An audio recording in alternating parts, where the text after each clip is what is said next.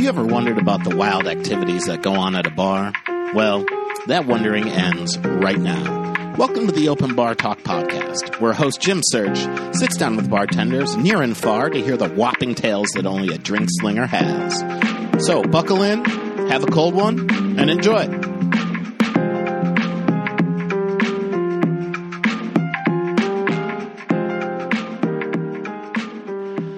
All right, we're doing this. This is going to be dope. I'm super pumped. It's going to happen. It is season three. We are in our third season of the Open Bar Talk podcast. I'm very excited to introduce our guest here in just a moment. Uh, but if you're wondering who I am and you're new to the show, my name is Jim Search. Uh, you can find me at jimsearchcomedy.com. I make that super easy for you.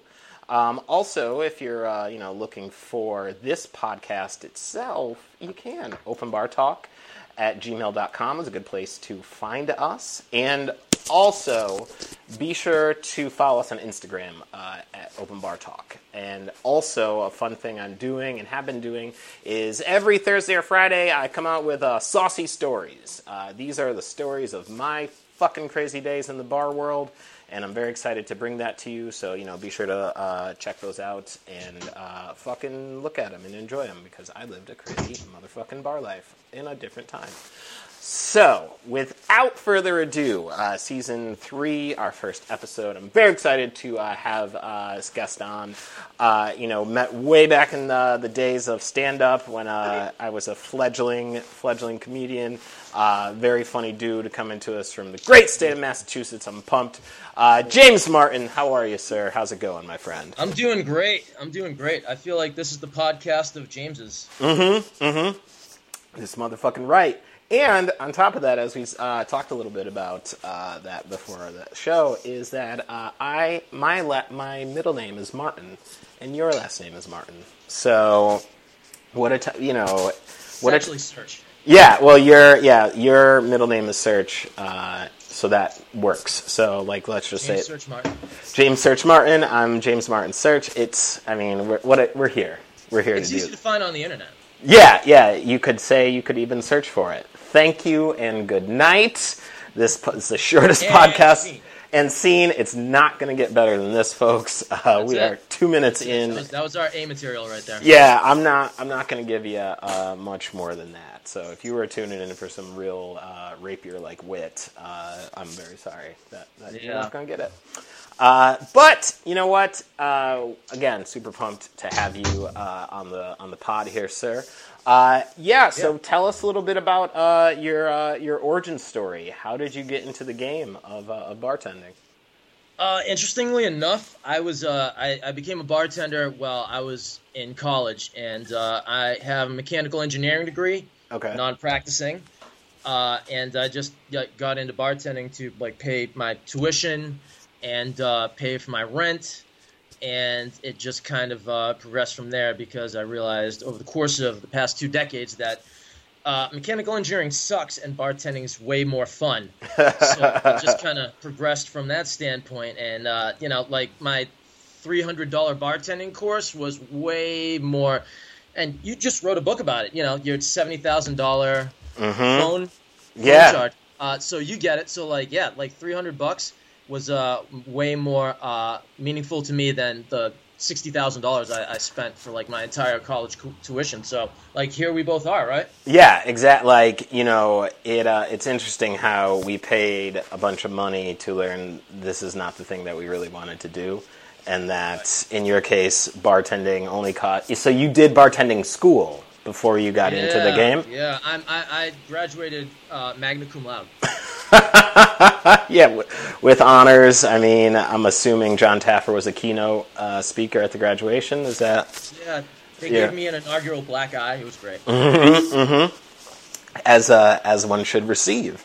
So now, so you did bartending school, right? Um, you know, in the you know we're in our third season, so you know I've talked with bartenders uh, near and far. Some, some have done bartending school, others have not.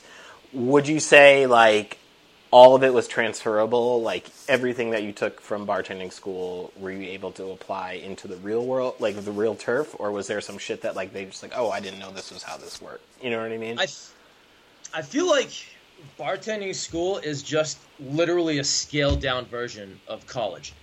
I Okay. didn't learn shit in college that I would have taken to the applicable like real world job site. Mhm. I didn't learn any of that. It was it was all it was all theoretical. There was no application. And like bartending school is kind of the same way. They teach you, you know, like 50, 60, 70 drinks at a time that you just don't register Right. until you actually start making like 10 of those drinks a day and like it's that repetition and it's the the real life application that like actually gets you to memorize the drinks like you know like i mean i'm never going to make a slow comfortable screw against the wall for anybody That's uh, over the under the age of like 75 but i learned how to make them in bartending school and like that like it's like just shitty like nonsense drinks like that that you get Mhm. absorbed in bartending school that you'll never use right. Right. uh, you're always going to make martinis you're always going to make manhattans you're always going to make margaritas Right. uh, so like that's that's what you learn to do over the course of you know repetition over and over again like day by day a dozen times a day Gotcha. And you know, I think with that too, because you know, I did bartending school as well. Um, I never uh, crossed over into the actual world, but I had it in my uh, wheelhouse at one point. join us Yeah, I, man, look, uh, when the bar's open, uh, for real, uh, that may not be too far away. But uh, I guess what I was going to say was, is you also learn that you have to have uh, your liquor, your well liquors in the right spots, right? You Sure, can't yeah. just throw them underneath because a part of that mus- muscle memory is, you know, reaching for exactly where things are supposed yeah. to be, right? So I think that's like, you know, one of the things that folks I know I didn't know before I got into bartending school. Um, now, so let me ask you: You did bartending school, right? And then you were bar- you you were working a college bar, like I I worked in like mom and pop like restaurants. So uh, I I kind of rose through the ranks like in Fairhaven of like mom and pop restaurants. okay, Uh, you know, like seafood joints. Um, and I started managing the bar, the restaurant that I was at, like daytime manager before I moved to New York City. And then it was like, you know, like medium sized fish in small pond meets massive pond right, right, right, uh, right. massive, like basically jumping in the ocean. And the crazy thing is, like, I moved to New York City on a uh, it was a Wednesday, and I had a job, I had a bartending job by Friday, which Shit. never, never, ever, ever happens. Uh, I had a job within two days of moving to the city just by like walking down Second Ave and literally, you know, doing like like you know, doing you know, kicking rocks and handing my resume out to like every place that I walked by. And I walked up and down Second Ave for you know miles and miles, and I got the call back like that afternoon. Shit, and all of a sudden they were like, "Hey, come in on Friday," uh, and it was kind of off to the races after that point. That's that is like a very a unicorn uh, origin story, right? Yeah. What what bar? What was the what was the bar? Uh, it was this place called uh, Solace that was off of. Uh, it was between uh, First and New York Ave on like 62nd Street. So it was like almost like it was. Oh god, it was like almost. I guess that would be. It was like right above the uh, the tram. okay, To, uh, like to um, Roosevelt Island. Yeah, yeah, yeah. Uh, so like I commuted there like every day, and uh, I mean like I hadn't even learned the subway system yet. Like, You know what I'm saying? Like I was still like that kind of like I, I was so fresh to the city. Mhm. I was in like tourist mode. Like I had never even visited the city before I moved there, and I just like got plopped down like a like a fresh turd into the city, and I was like kind of left to my own devices, uh, and it kind of it kind of worked out well. Yeah, it was, well, I was gonna say like you land on Wednesday, job by Friday, Yeah. and Yeah. then you have to kind of figure it out. Now, so you're working at Solus, right? Yeah. What's the vibe there? Is it? Tell us a little was- bit about it. it was very high end and uh, it was like just underneath like what everybody basically considers like the upper east side Mhm. so uh, i had a lot of uh, i had a lot of like generational money is what I would call it. Uh, generational money, but like not not specifically from like white people. There was like a very diverse group of like generational money. So I had I had white people. I had uh, like an interracial couple, like a white woman and her Japanese husband. I had uh, Manjari, who was like one of my favorite like um, Indian regulars that, that came in there. But like all, it, you could you could get the sense that the the kind of through line for all of them was uh, was that they were they were well established. You know, mm-hmm. like they had money, and uh, it was it was pretty it was great. It was fascinating to see like uh, this this wide range of of culture um, that I didn't necessarily have exposure to. You know, growing up around here right. in Massachusetts, you know, so it was it was it was a lot of fun, and like again, like it was it was like sensory overload for me. You know, I mean, I had just moved to the city for the first time. Um, I was experiencing all these new things. I was being exposed to, you know, like these effortlessly like wealthy people. Sure. Uh, did kind of they they were you know in their own sense kind of down to earth, and they accepted me, and uh, it was like a lot of fun. It, it, was like it was it was all like a crazy learning experience and mm-hmm. kind of know growing experience too. Now, uh, let me ask. You were saying, you know, sensory overload, which I can imagine because you're seeing so many different people, so many different stories all at once. What what, what were some of those crazier moments uh, when you were there?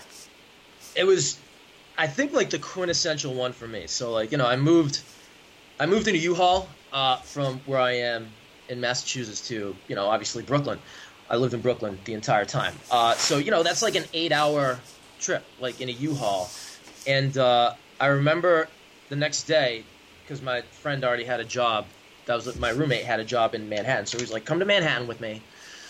Come, come, hang out at my job for a little bit, and then go from there and start handing out your resumes."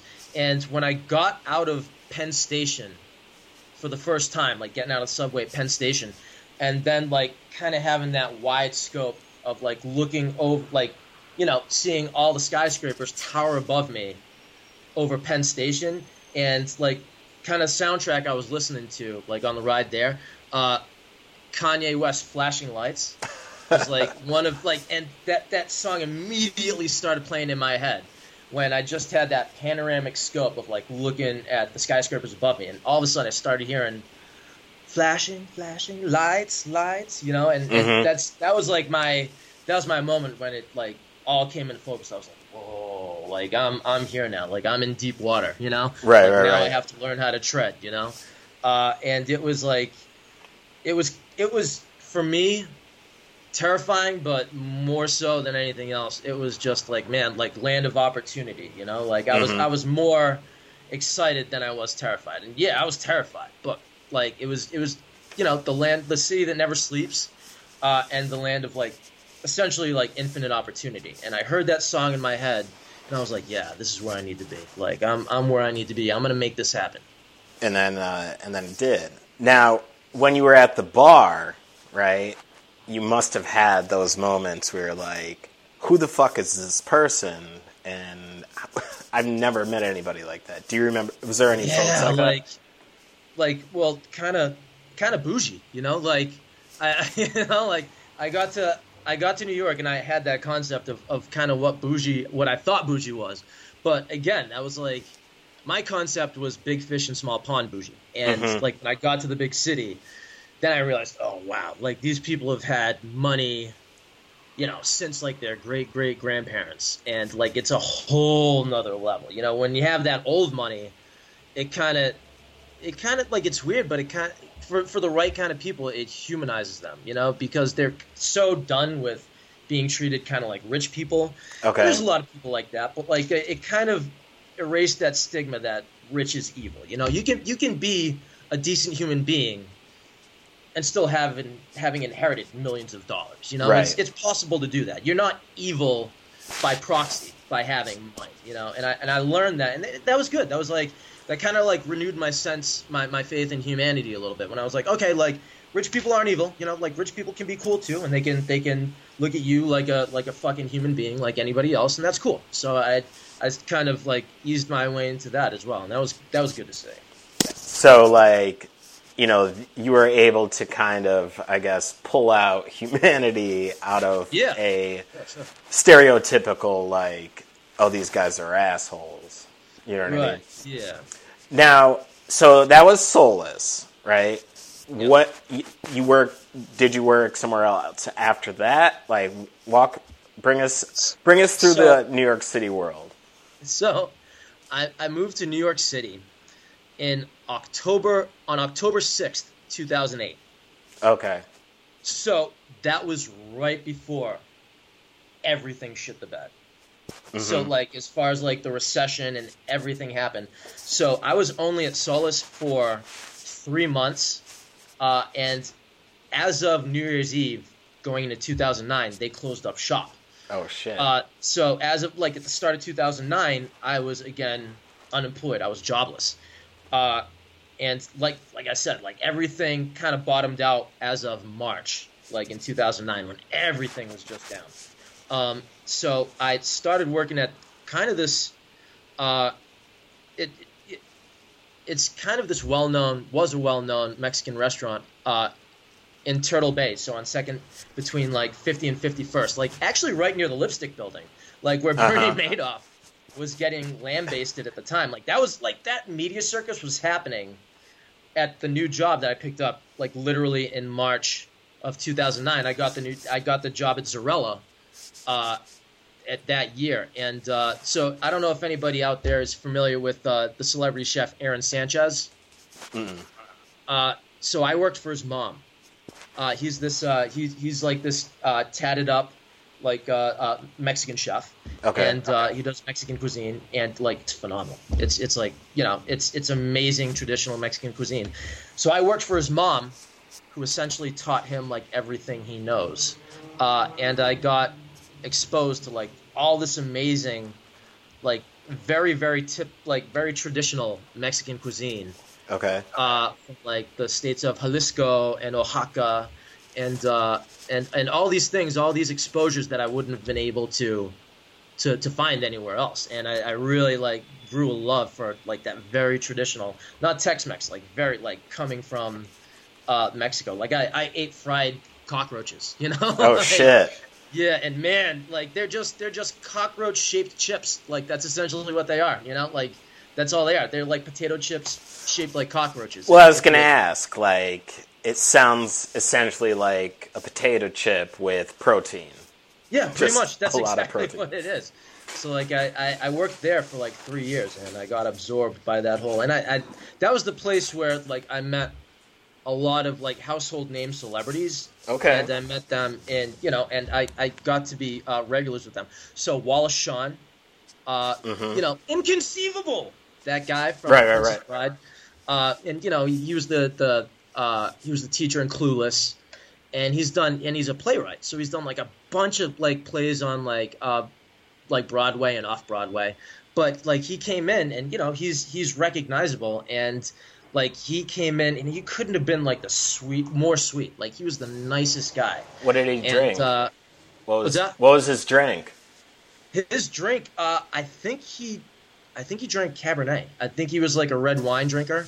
And um, the thing is, like, he was this like, you know, he's this little diminutive guy, and uh, his son is like, his son could be a linebacker. He was like six foot four and like two hundred and fifty pounds, Right. but he was like the like the the sweetest, like most jovial gay guy you'll ever meet in your entire life. and like so it was that like stark like contrast between like Wallace Shawn being like, you know, like very down to earth and low key, and his son kind of being like fabulous! And like, and like but like his ent- like they were so awesome. Like his son and like his boyfriend was the same way. He was like kind of like a, a larger kind of like i guess for lack of a better term like a bear gay guy. Right. but they were both like those jovial like life of the party like guys. And like it was it was just like that amazing juxtaposition when they came in it was always like that fun time um Drea de Matteo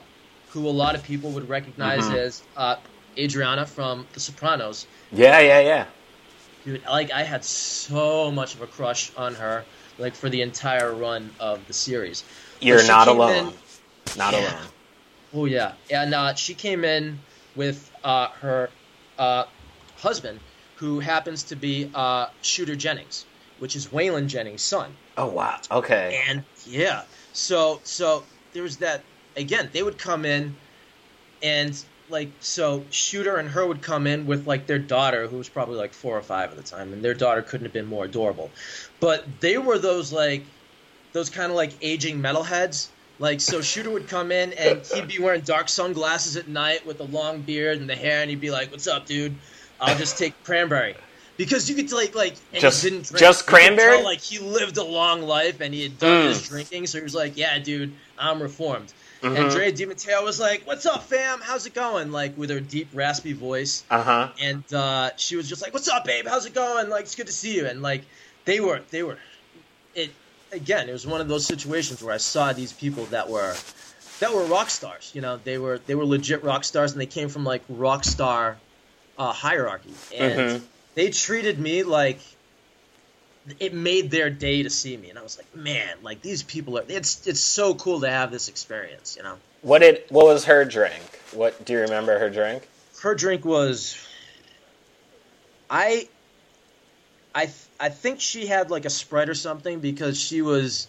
I think she drank, but she was doing it in respect for Shooter. Uh, because okay. you know, yeah, he yeah. was like I, I I don't know if he was like uh if he had gone through a program or like if I don't know what the situation was, but like so he never drank. He always had a cranberry juice. right. So she did like she didn't drink in respect for him. Mm-hmm. Uh, Okay. So and like they were yeah. So and and I, I saw that part of it too. Is like you know people potentially coming out of something and coming out of a life. And, and you know bettering themselves and, and going like you know like it, that was fun but that's in the past and I've I've moved on I've grown I've become a better person Right. so now I'm this guy but I'm still fucking Shooter Jennings you know? yeah, I'm still him. I'm Don't. still gonna wear my shades. I'm still gonna wear my my Wayfarers at like 9:30 at night in the in the middle of a restaurant in Manhattan. because I'm allowed to do it. Exactly. Now, so this, I mean, from what you're saying, this sounds like Celebrity Haven, like bar. You know, the celebrity, the bar of celebrities. Right. Uh, yeah. This was this was certainly the bar where I met a, a sizable amount of celebrities. a Significant Mm-hmm. amount. Now, what was there any sort of chaotic nights that went down there, or was this a little too classy for it? No, this was so. Um, so this. Let me preface this by saying, the way we made margaritas there. Now, Zarela Martinez is very, very traditionalist. She, again, she grew up in Oaxaca and Jalisco. Uh, so for our Mes- Mexican friends out there, um, Oaxaca is a very mountainous region. It's got like a lot of hills and valleys. Uh, so a lot of small towns and villages. So she grew up very much in like rural Mexico. Uh, so the way they made traditional margaritas out there was literally like, and um, this is an exaggeration, like 45% tequila, 45% triple sec, and then like literally like two fingers of fresh lime juice on the top of that. You know, Oh, so like this drink was literally like 90% alcohol. Jesus Christ! Dude, it was mixed in such a way that it didn't taste like alcohol. And like so nobody realized that. And like we would have to make disclaimers for people that came up to the bar and we'd say like, "Look, if this is your first time here, go easy on these because this has way more alcohol in it than you think." And like Zarela would not allow us to to to essentially water it down. Know, Right, like, right, right, This right. was this these were her babies, you know, this was her template. So like you had to serve these drinks as strong as they were. So we would tell people like, look, take it easy. I know they're delicious, but don't drink like more than two of these an hour, or you're gonna be like You're gonna be fucked. for a hurt. Yeah, And also, you know, that's the thing. Like when you have like a really good cocktail, and if it's mixed well and it's balanced enough, you don't. You're not supposed to taste the overwhelming power Right, of yeah. alcohol, right? So this sounds like one of those. Now, I would. I would assume, at least, that uh, even though you said, "Hey, only have two an hour," someone's like, mm, "I'll have four. Because that's how that goes. Yeah. And so we were, on top of that, we were a uh, double floor bar. So we had two floors. We had a dining room on the bottom floor. We had a dining room on the top floor. So you can imagine, like, with people getting all muffed up on super strong tequilas and having to navigate going up and down a staircase, that adds uh, a little bit of stickiness to the situation. And I can't tell you the amount of times I've seen people fall ass over tea kettles up and down the staircase, and like, and dude, like, it's it's so much. So the leniency in in serving drinks in Manhattan is different from anywhere else. A lot of places on the face of the planet because for the most part, we know people aren't driving themselves. We see people walk up off the street, or we see p- people get out of a taxi or an Uber or a Lyft, what have you. There wasn't Uber or Lyft at that point, but like people were getting out of taxis, people were walking. They were walking from their townhouses, or you know, getting getting rides, or you know, taking a trip from the subway. So these people weren't driving. So you know, we were obliged to serve them, even if they were kind of like, meh, you know, like kind of. Uh-huh. Right, right, right. Uh, so that lent itself to situations where people would get way drunk, and like even with our discretion, going like, "Man, like take it easy." And we had people, we had couples like feel each other up like at bar Mhm. seats, and we had people, you know, just fall, pass out dead cold in our in like in our door jam, falling down the stairs, like banging rails of coke off off like the the the toilets in the bathroom, like every kind of like Holy shit. almost debauchery. Like Mhm. it, it was it was that almost. It was like it was like the scene before the orgy. You know, like Right, it was right. always that was we were like the we were like the the promo. We were the the teaser up until these people left the bar and they're like, all right, orgy time. That was us. That was they were they we were the pregame before I was gonna that say. all went down. You're the pregame before a night of sin. Sure. Uh, it sounds like. Holy shit, man. Now, you were there for three years, right? What? Um, where did you go after that? after that, uh, I think that's actually where I met you. Uh, I started I started uh, working at this bar, seven thirty nine Franklin in ah, yeah, on yeah, Franklin yeah. Ave. Yeah. And dude, like my my girlfriend at the time was was hosting the comedy night, and I had never done stand up before. Uh, but she was Mhm. like, "Hey, you're funny. Do you want to like do a set on my show?" And it was I was like, "Yeah, sure. Like you know, give me like two days to you know write some material." Right, I'd right, always right. been like a fan of comedy, so like it gave me that exposure. So yeah, like I, I, wrote some material and I, I did a set at Lauren's show, Lauren Agavian, Mhm. and uh, and it was like kind of off to the races after that because I did that first show, and it was weird because like I crushed it, you know, like I got like I got that that that laugh every like I hit every single joke and like everybody was feeling me, and I've never had a fucking show that good since, you know.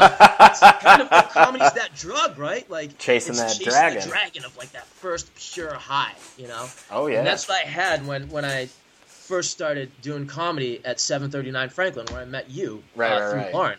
And uh, you know what the funny thing is, is that um, I met uh, Michelle Wolf mm. hmm during those those early days too. This was like circa like late 2013. Yeah. And yeah, yeah. I remember going like doing my set, and like two sets later, Michelle Wolf would come on, and I remember watching her, and like so this was like a small box of a room, like in the back of the bar. So you remember it was like yeah. it was like oh yeah. it was yeah. like sixty square feet. And I Michelle Wolf, that. with like her booming voice, she was like, "So let me tell you about Chardonnay," and like she just filled that room, and, like filled the bar, and like filled the the streets outside, like the sidewalks outside. I, but man, she was great, and I remember thinking, "God damn, like she's funny. Like I hope she gets exposure. Like I hope she gets found." She and did. like sure enough, yeah, and then she did. And she did. and I'm watching, so I moved back to Massachusetts, and like two weeks after I'm, I, I moved back, like I'm sitting in my parents' living room on their couch, and I'm watching like like Jimmy Fallon, and all of a sudden Michelle Wolf's doing the spot on Jimmy Fallon, and I'm like, that makes here sense. we go, it's off to the races. She she made it. Good for her. Yeah, I mean, you know, it is interest. It's interesting to you know, kind of little uh, veer off the bartending path, but like when you see those comics that you're like, yeah, they got it. Like Yeah. this is this is the one, and she's definitely one of those that I saw coming up, and I was like, yeah, she's an amazing joke writer. Now you were working, so you were at uh, 739 Franklin, which I have been to, as you, yeah, we know, but the listeners out there, uh, wonderful bar. Uh, rest in peace, 739 Franklin. Yeah, they're not there anymore. Yeah, I don't know. I, I don't know what it is now, but you know, obviously Franklin Ave has turned over uh, quite a bit. Um, what you know, for the listeners who don't know, uh, tell us a little bit about 739 Franklin, because I mean, I know the drill, but you know, what, what was your what was your experience like working there? I man, it was it was so much fun. Like I had so much fun at that bar. Uh, and like I just got brought on like family. Like so it was a family owned bar. Um, so the family that owned it, uh, they were Grenadian. So uh, Gabe and his daughter Ariana uh, owned the bar, and they it had, they had just opened, I think, like about three months or so before they hired me, and I had I literally lived on Sterling Ave, uh, like four houses down from them, and I was like, oh, word, there's like, you know, a new uh, bar like right on my corner that I can walk down to, like I'll check it out, and I started hanging out uh, at the bar, and Gabe's son. Um, offered me the job like three days after after just hanging out there shooting the shit. I Shit, was like, man. oh man, this place this place seems cool. Like, and I can walk to work. I can literally walk two minutes to work. So like, it's and there were so there there were like a couple other like white uh, bartenders that were there that kind of that kind of phased out and did their own thing. So it was it was kind of weird because like it was that juxtaposition where at one point I was kind of like that token white guy at the bar and but man, I loved it because like everybody like there was so much love from Brooklyn, and like all like all my favorite people from there, like you know like Ishmael and Prince, and Mhm. uh, I'm name dropping now, and uh, like so many of those people I met. Um, I met who introduced himself as Craig at the time, but uh, but he was Cool Breeze, who worked with John Forte Oh and yeah, yeah, yeah. John. Uh, and like so on the Carnival albums, Shit, uh, man. and he he had a couple credits there, but he was known as Cool Breeze. He was known as like Buggy Bear, and uh, so like you can see his his name in the liners in the credits of like the Carnival That's albums. dope, man. And like so, but like I hung out with him just as Craig, uh, and he so he he drank Coco Locos with uh, some grenadine in him. Oof. And so like we would so we would hang out and we'd just shoot the shit, me and Craig, and like, man, he's a great conversationalist. And uh, so we'd hang out after the bar closed, and he would just like you know shoot the shit while I was closing up bar. And at one point, he like pulled me aside, and he was like, "Dude, you know who I am, right?" And I was like, "Yeah, dude, Craig." He was like, "No, like All right. that here's that dawning comprehension. He was like, all right, so I'm Cool Breeze, aka like Buggy Bear. Like I was one of the engineers working with John Forte and Wyclef like on the Carnival albums, and like that's when my face kind of dropped. I was like, whoa. You're because he was just this nonchalant, like chill, down to earth dude that like was one of my favorite people and just shot the shit with. that's and funny. all of a sudden, like he's this really talented engineer on these amazing albums that I grew up with. You know. Yeah, I mean, you know, it is funny when like you meet those folks and very unassuming. You have no clue when Right. the other shoe drops, and you're like, "So, how are you this nice?" Yeah. like, yeah, exactly. normally that's not what that looks like, right? Um, so he was, so he was a favorite regular, right? He's one of the Yep. faves. Um, and he's in the neighborhood. He lives. Is he a? I don't know if he's still there because, like, sadly, I haven't I haven't been back to the city since I moved back in 2014. Right, right, Uh, right. You know, I've always like it's it's been one thing or another. I've just been kind of busy with with things around here, um, and I need to go back. You know, like I, I I miss that place so much. So I need to just get in touch with uh, some of my friends and, and be like, hey, dude, can I can I surf on your couch for a few days? I just need to get back to the city. But I mean, I I, I know he was so when I left, he was still kind of doing like low key uh, promotions. He was he was putting together like uh, low key like concerts like in the area, and that's that's when the Barclays Center was uh, first started popping off when Right. they first opened. Uh, so I know he did a couple uh, events there when they first opened. As far as I know, he's still in the area, but that could be one way or the other, you know. Now you so you moved back uh, in 2014. Uh, were you bartending when you got back to Massachusetts? I didn't have a job lined up. Uh, I was actually, me and Lauren were going to move in together, but she was like, I'm going to go to LA. And I'm like, okay, good luck. So, Well, if that panned out or not. But uh, so, uh, yeah, that was the whole impetus of me like moving home is that we were supposed to move in together, start a life together. Sure. And then sure. like two weeks after I got home, she was like, "Oh, I changed my mind. I want to be a personal trainer in LA." And I'm like, "Oh, well, you should probably start being a personal trainer somewhere else other than LA before you start, you know, before Yeah. you go into the deep end of the ocean." yeah, you might um, want to maybe personal train in Ohio, and then Yeah, maybe, maybe work work uh, west, right? Yeah, but she wasn't really hearing that. So I mean, God bless. I hope she's great. Right. Um, right. but yeah, I, I, I moved back and I got a I got a job in kind of uh, short stead when I got back here. But like I was kind of like an emotional train wreck. Sure. was sure. like I, I like everything that I'd set up for moving back had kind of like fallen through. I, I didn't have the woman that I was going to set up a life with, so like I started like boozing it real hard.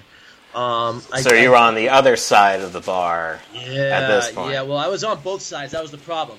But the side of the bar I was working on had all the booze on it. Yeah. So I was like, you know, drink for the guest, five for me. Drink for the guest, five for me.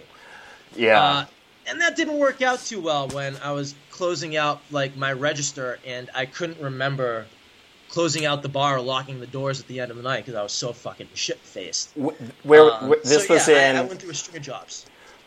I was gonna say, was this in Massachusetts when you got Yeah. back? Okay, gotcha, Yeah. gotcha. Uh, like, yeah, that uh, that could that could be a problem. and it was, yeah. Yeah. yeah. well, uh, I'm uh, glad uh, glad you were on the other side of that, right? You know what I mean? Um, so, all right, here's what we're gonna do. Uh, first of all, uh, thank you for sharing your story uh, of the world of bartending. Um, you know, this is uh, again, I feel like these are the most fascinating stories uh, ever are from what happens from behind a bar and the people you meet and the experiences of how you got in the game. It's always it's always different for everybody, and I, I, I come to value these. But what we're going to get into now is we're going to get into our next segment of the show, which is questions for the guest, right? So this is where uh, I ask you five questions, right? And uh, you know you give your best and honest answer, and, uh, and it's going to be dope. So, question number one: What is a misconception people have about being a bartender? I think the biggest misconception is that we're all like life of the party players and that we sleep with everybody that comes to our bar. I mean, Mm-hmm. I certainly know that I have uh, a masculine uh, projection that I give off, and that I, I'm, I'm the, the quintessential Adonis of, of male handsomeness. But Right, right, right. contrary to popular belief, I don't sleep with everybody that comes to my bar, and neither does the majority of bartenders. Uh, you know, it's a job. It, it pays our bills, and we like to be like part of our job is to be sociable and to be amicable, and to kind of uh, pull the right strings with people when we need to. You know, and it's almost kind of like stripping while keeping our clothes on. You know, like we we want to we want to placate people. We want to we want to you know we want to rub them in the right way, but. It, that's part of the job. That's part of you know. It's part of paying our bills. It's part of getting good tips. Right. And it, it is like we want people to have a fun time. We want we want to give people a good experience. We want people to live, laugh, and love when, Right. when they're at our places. All right. So now, question two: What's the biggest tip you've ever received as a bartender? The biggest tip I ever received as a bartender, I think the biggest tip I ever received, period, uh, was actually when I was serving tables. So Okay. one night at Zarela, I was serving this table, and it would be really interesting to know because I didn't recognize them as like any household names or anything, but they clearly had money. So this was a table of about 20 people that sat at like seven o'clock and left at about 11:30. Oh, wow. So they, you know, appetizers, entrees, desserts, you know, the full course, plus like another bottle of Patron like every hour or so Oof. they were just ordering bottles of Patron. Uh, so their bill came out to about a little over two grand. And at that point, we were able to add the gratuity onto the check. Yeah, So, yeah, yeah. Um, so you know, the bill comes out and it comes out to like twenty five hundred dollars, uh, with the the gratuity included. And uh, the guy, the the host of the party, went, uh, "Hey man, you guys were great. You know, we had a great time tonight, and uh, I appreciate you know you guys you know giving us so much of your time and effort. So uh, just give us the bill, whatever." And he it- like so we gave him the bill. He paid with his credit card, and uh, we gave it back to him. And obviously, like the the four hundred dollars, et cetera, was on it. And he goes like, "Hey, you know, like I just you know." Little extra on the side, just you know, just as appreciation. So he ended up giving us like another two hundred dollars. So Jesus. all in total, um, I split this table with one other server, and so in total, like we the the tip was like five hundred and fifty bucks. So I ended up making two hundred and seventy dollars just on this one table. God damn. Not to mention everything I else made for the rest of the night. Oof. That is uh, well and well earned too. I mean, it Yeah, isn't yeah. like a one shot deal. Like you work a table of twenty, that's worth you know that. Now, question number three: What is your biggest pet peeve of a customer? What's the one thing that you're like, you know what? I don't want you to do that. I feel like this is the most cliche answer that a bartender can give, but it's it's the God's the honest truth. With um, with anybody who's who's kind of so indecisive that they Mm. just go, "So, what do you have?" And I'm like, "Vodka, gin, rum, tequila, whiskey, Scotch, bourbon, brandy." Like, and, and they're like, "Oh, what what do you like? Like, what's what's something that's sweet?" And I'm like, well, do you like creamy? Do you like chocolate? Do you like fruit?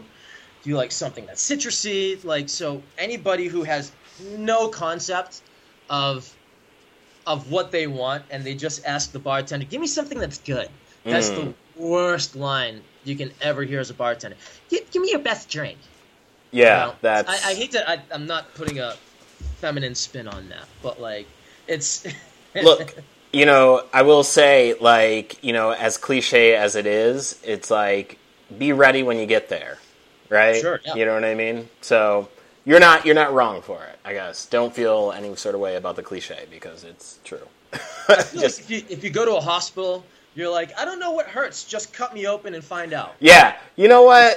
Find out what's wrong with me. I'm not sure what Something it is. hurts, You know, just just you know, figure it out. Yeah, go just with uh, that. I don't know, arm, leg. You you figure it out. No, you need to tell me what it is so we can do this.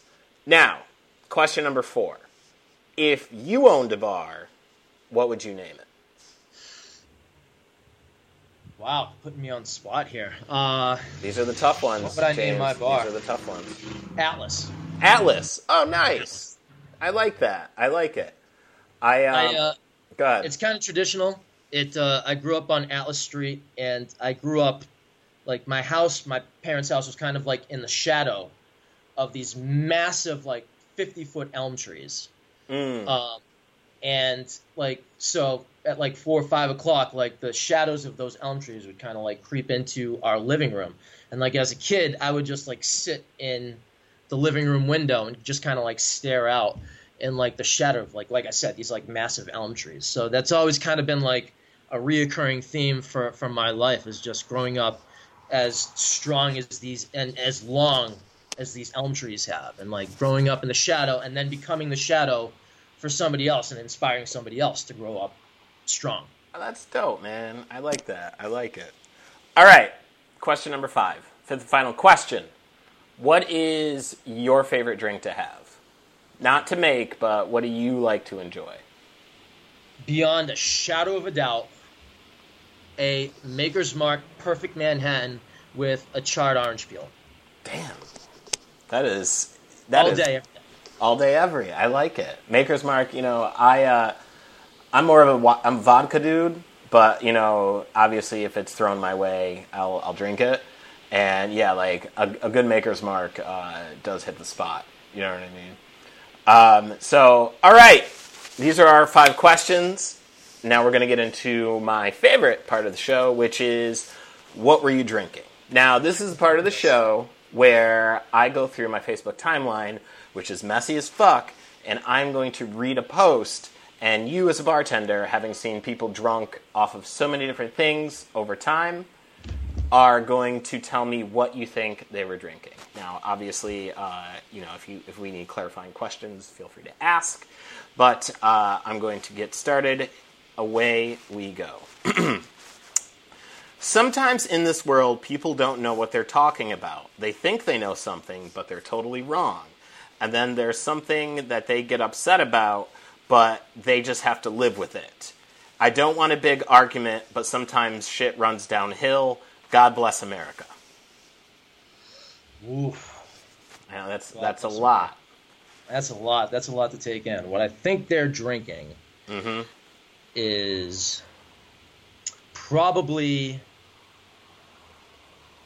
either a Grey Goose or Tito's Martini, Ooh, Or- okay. a Grey Goose slash Tito's and soda.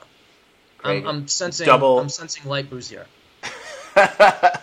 Yeah, I'm sensing the light the light end of the spectrum here. Okay, all right. So you know, I I can see kind of where we are in that. Like, this is very passive aggressive, light. Like, I'm mad, but not really mad. But I'm going to let you figure out why I'm mad. But I'll be very vague about it. God bless America. Like, I'm trying to be above this, but I'm not. And the fact that they're holding up their martini glass with their pinky finger Mm, out mhm. makes you think that there's a problem they're not going to tell you But you need until to it's figure too late. until it's too late. And then you know what? You should have figured it out, even though I'm giving you nothing but vague uh, answers or vague. bringing nothing to the table. I'm bringing nothing to the table, but making the emotional labor on you to figure it out. Um, and that is what a Grey Goose and Tito's uh, could do. Now, that is uh, so. That is what were you drinking? Um, you know, our final segment of the show. Uh, you know what, uh, James? I want to thank you for coming on. Uh, this has been so much fun. Uh, this is our man. first Yeah, awesome. our first episode of season three, so I'm very excited to uh, have you as our inaugural guest uh, on here. Now, uh, before we get out of here, is there anything you want to plug before we go, like your Instagram or your Twitter? Like, what do you? Yeah, anything where, where people can find you? No, I suck. no, like it, you, I mean, like my my name is James Mugomar, and you can find me on Facebook or whatever. I'm gonna start doing uh, more live shows around here and start kind of producing Okay. and being more behind the scenes. But like, hey, check me out. I'm pretty fucking cool.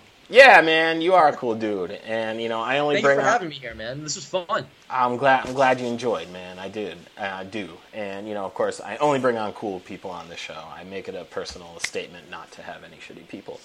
Uh, so go find him. Uh, very super cool dude. Uh, I'm very excited to uh, kick this off. Uh, again, if you want to find the show, you can do that. Openbartalk at gmail.com is a place to hit me up. And uh, Open Bar Talk on Instagram is another good place. And of course, every Thursday, Friday, uh, we roll out saucy stories. Uh, you know, so they're always super fun. They are stories of my wild days uh, in the bar scene. Uh, if you want to find me personally, I'm at Jim Search on all social media. JimSearchComedy.com is the website. Uh, and I feel like, oh, yeah, that's it. Um, so you know, if you want to find like show dates, I mean, we're in the middle of a pandemic, so I don't know what comedy will look like when this comes out. But we're going to be optimistic and say that the world will reopen and that live comedy can happen in its purest form. So, rate, review, subscribe. Go find the show on everywhere you find podcasts. It's super easy to get to it because we're on iTunes, Stitcher, Spotify, iHeartRadio. Uh, you know, give five stars. You know, iTunes is weird. You can only give five stars. You can't give anything less. I don't know why it is, but that's just what it is. You just have to click five. I'm sorry. Um, and on that note, we are going to get up out of here. Once again, James, thank you, bro, uh, for coming through. Thank this you, has Jim. been super fun. And uh, make, make sure you put a water between each drink, and we'll catch you on the next one. Peace.